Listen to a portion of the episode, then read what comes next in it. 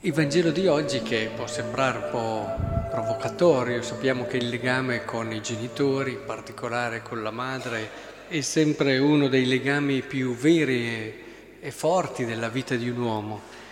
Eppure eh, vuole il Vangelo di oggi farci comprendere che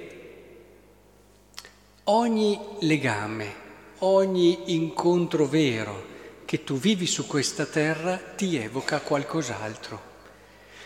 Cioè i legami che stringiamo, pensiamo ai quelli dei genitori, ci sono dati, ma anche tutti gli altri legami, quelli di amicizia, molto profondi. E poi dopo crescendo arriviamo magari a sposarci e quindi quelli che sono legami eh, nuziali, i legami con i propri figli, tutti quelli che sono legami che caratterizzano la storia e la vita di un uomo non sono fini a se stessi. Cioè dobbiamo leggere questi legami come un qualcosa che ci parla d'altro. E nel, nella misura in cui li viviamo bene e li viviamo in profondità, ci accorgiamo che manca qualcosa. Questo lo diceva una famosa psichiatra americana dei, parlando dei matrimoni riusciti bene. Quando un matrimonio riesce bene, ci si ama davvero e ci si ama totalmente, si arriva a un certo punto che cogli che ti manca qualcosa. Ma manca qualcosa cosa vuol dire? Che lo stai vivendo male? No, vuol dire che proprio perché lo vivi secondo verità ne scopri il senso profondo, che è quello di richiamarti al fatto che il tuo cuore è fatto per qualcuno che nessun uomo potrà riempire, ma nessuna creatura potrà riempire il nostro cuore.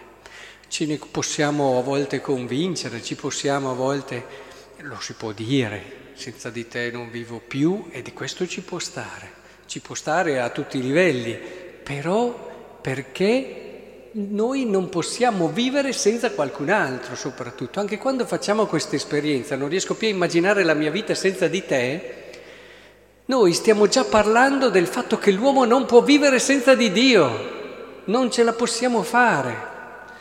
Ecco, è molto importante che partendo dai legami fondamentali, come qui si vede, quello della madre, a tutti gli altri della vita, noi impariamo a dare questo significato di apertura al mistero, che è il cuore dell'uomo vive e per cui è stato fatto, per questo mistero.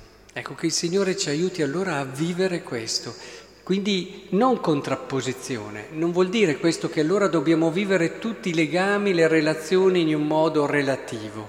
No, è che vivendoli bene e vivendoli al massimo noi scopriamo questa loro verità.